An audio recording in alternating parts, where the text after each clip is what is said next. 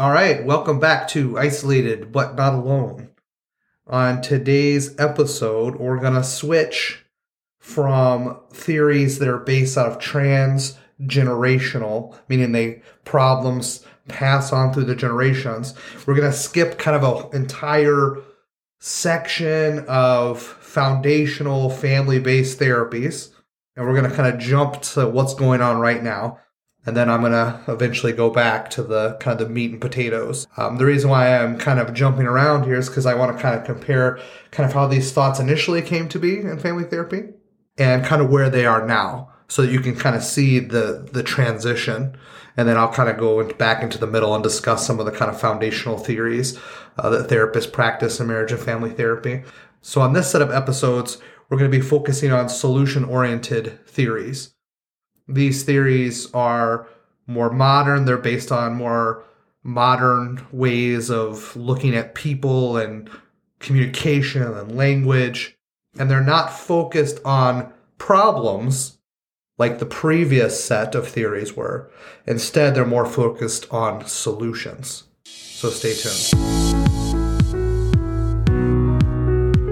Hi, this is James Raines, and you're listening to Isolated But Not Alone, a podcast that seeks to bring mental health awareness to rural and isolated communities.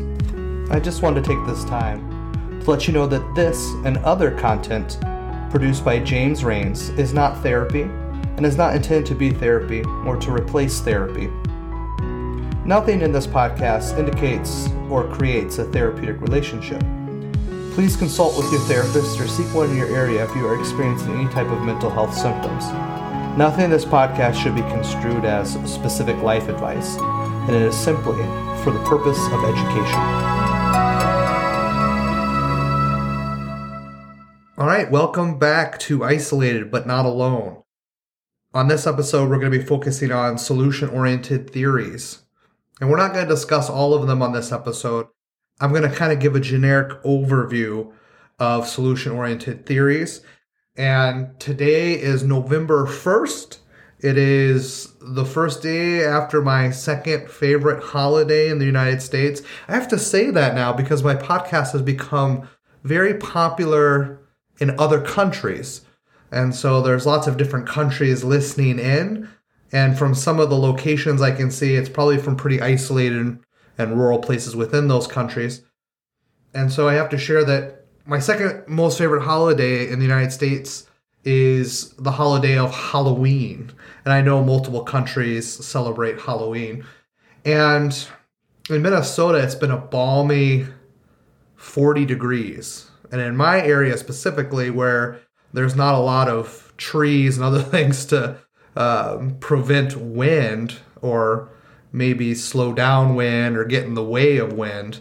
Um, there's often pretty heavy winds in this area, wind gusts. And so I decided to go to a local festival um, that's held in our town. And I'm the kind of father that really likes to get involved with my children and and to give them the kind of the childhood. And I know I've discussed this on other podcasts, but to give them the childhood that I myself did not experience.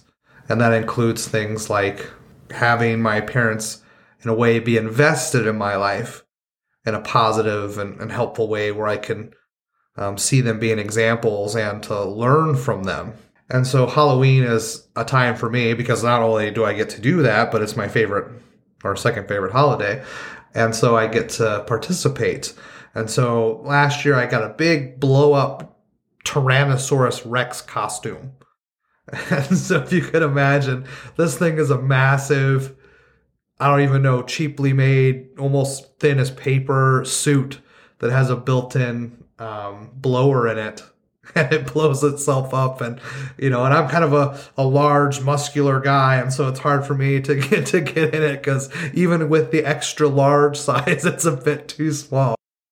And so I um, dressed up in that and I got paraded around by my two little ones um, in a town festival, and I'm quite sure that it was quite the sight to see from the outside of the costume because it was a sight to see others inside the costume looking at me.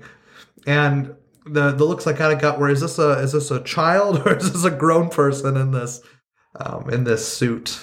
And so it was quite a fun time where my girls were very excited that their daddy was the the big dinosaur, and they got to lead me around. And and what what my daughters didn't realize was there was a little bit of a a political joke involved in my costume, because um, the Tyrannosaurus Rex was actually wearing mittens that resembled the mittens that Bernie Sanders, a local, well, not a local, but an American politician, Uh, wore in a very famous meme where he's sitting there with his mittens on, looking kind of grumpy at some event.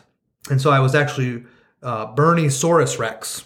I don't know if anybody got it, so but I got it, and that was the important part. And so as I sit in my office today with a hot chocolate, trying to stay warm and take the time to share with everybody who's listening about these theories. And again, I always want to give credit where credit is due. I did not invent any of these theories. I am not the be-all, end-all expert in these theories. I'm simply summarizing some of the major points of these theories as I have learned them and sometimes seen them practice, so that folks in rural and isolated communities can kind of get an understanding about how therapists are viewing mental health and how they define mental health. And so last week, we kind of finished up the transgenerational theories. And those theories proposed that problems are passed down through the generations. So every theory that we talked about under that umbrella all had that theme in common of problems passing down through the generations. So now we're going to jump decades of foundational work in marriage and family therapy. And we're going to focus in on some of the more modern theories. And what I mean by modern is I don't necessarily mean timeline-wise. I don't necessarily mean chronologically modern, though some of them are. I meant more that they are focused on a more constructivist mindset, which is a more modern philosophy of how people view the transmission of knowledge. And that's important because how people view the transmission of knowledge also informs how they view problems and change. And what's interesting, the other theories that we looked at were highly focused on the problem. What has happened? What has caused this to be? And they were very invested in the history of a person. And not just the history of that person, but maybe the history of the generations before them. And that makes sense when you think about it, because they're trying to track down this generational problem.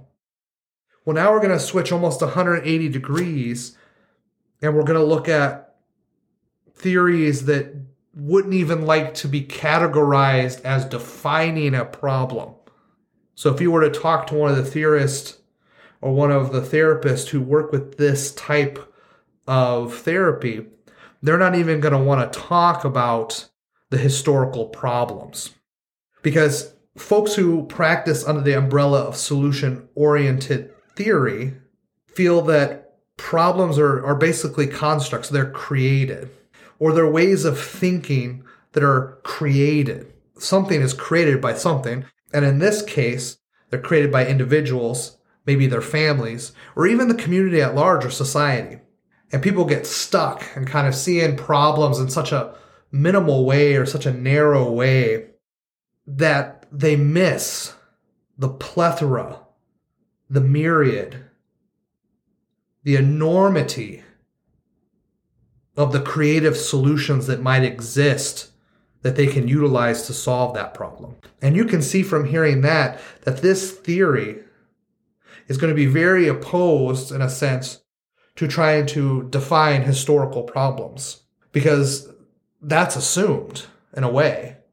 Instead, they're going to focus on creating solutions to a problem. And solutions are different than solving a problem. And they don't necessarily have to be related to the problem. Solving problems has to be related to the problem. If you're going to solve a problem, first you have to have a problem in order to solve it.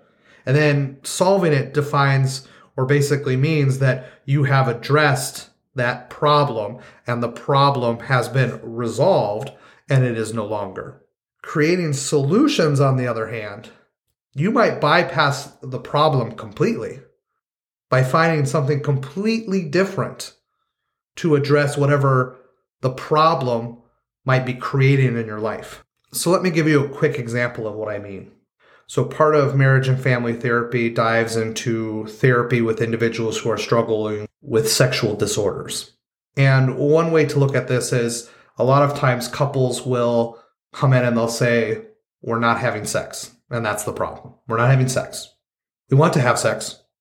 That's the solution. But we're not having sex. Somebody who's focused more on a solution might not connect those two things as problem and solution. Or they might connect those two things, but instead see sex as the symptom of another problem. So one way they might look at that is they might inquire about times when the couple has been having satisfying sex in their relationship. And the couple might hypothetically or theoretically say, um, we have when we've been communicating better.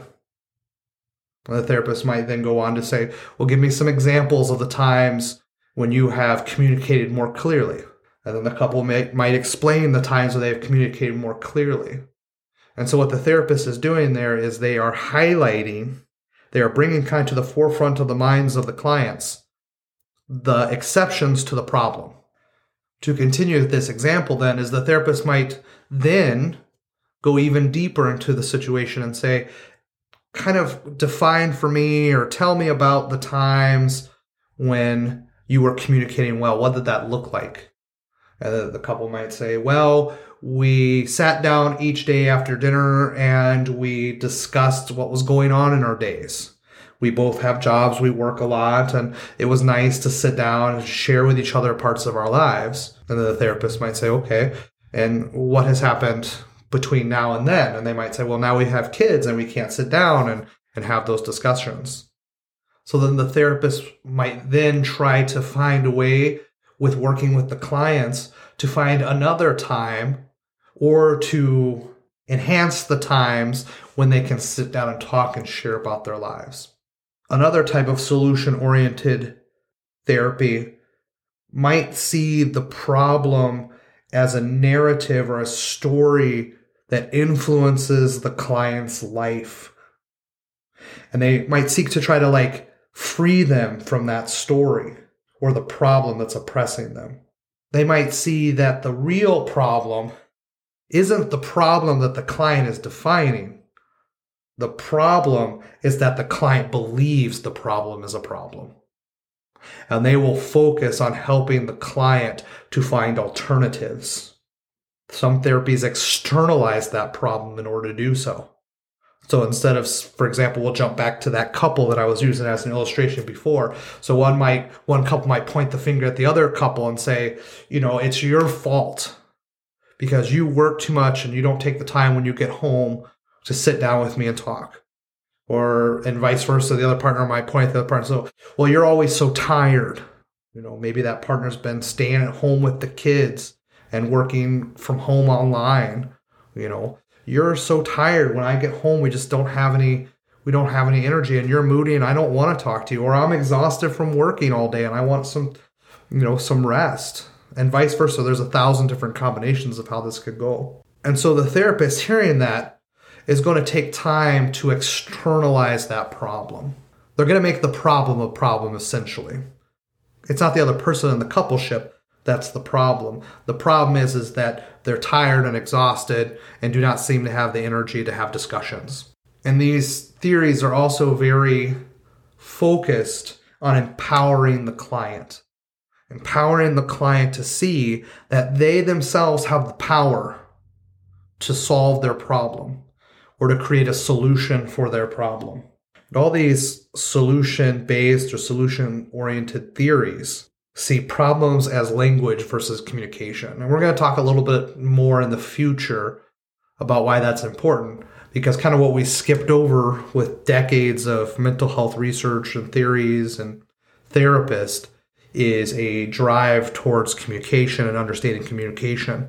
And now we're switching from communication and problems being created because of communication to problems being created by language.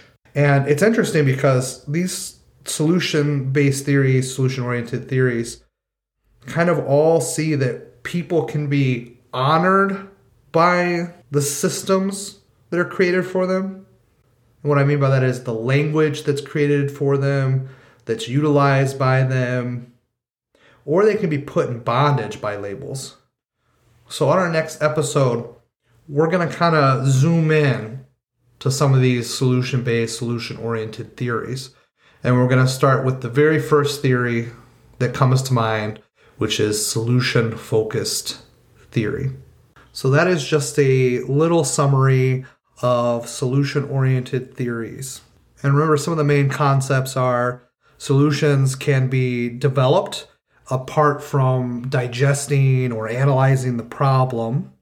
Oftentimes, the therapist seeks to maybe externalize problems. And there's also this kind of idea of co-creation between the therapist and the client, uh, working together to develop these creative solutions. So I just want to thank you for listening. I did want to put a little bit of a disclaimer in that with these types of therapies, I often find myself using more of their interventions than I do their background, kind of how they see the world and how they define problems or maybe don't define problems. And so of, of all the systems we're going to talk about, this is probably the least utilized system other than its interventions. So I'm going to talk a little bit more in the upcoming episodes on solution-focused about the various interventions that they utilize, and I'll kind of share which ones I utilize personally. Uh, but I just kind of kind of wanted to throw that out there so that if you're listening and you're like, whoa, I don't think I would do it quite like that, or maybe that's not the best example, you can kind of understand um, maybe why. But I just want to take a few minutes to kind of talk about some upcoming bonus material that's going to be on the podcast. So if you live locally within, I would say, a sixty-mile radius of where I currently live in southwest Minnesota, there's kind of a big thing going on in the community. A local community mental health center is closing its doors in three local counties. And so this has created quite a buzz in many local communities in which that mental health organization served.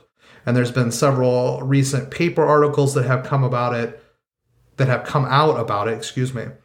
And I just want to take some time on some bonus podcasts to kind of talk through those things for local folks who are listening, to kind of provide some hope as well as to provide maybe some answers that can help the local community kind of go through this time of transition. And I just want to thank you for listening to the podcast. Um, please share it. Please like it. Please pass it along. Uh, please reach out if you think there's more content or you think of other content that you would like to hear.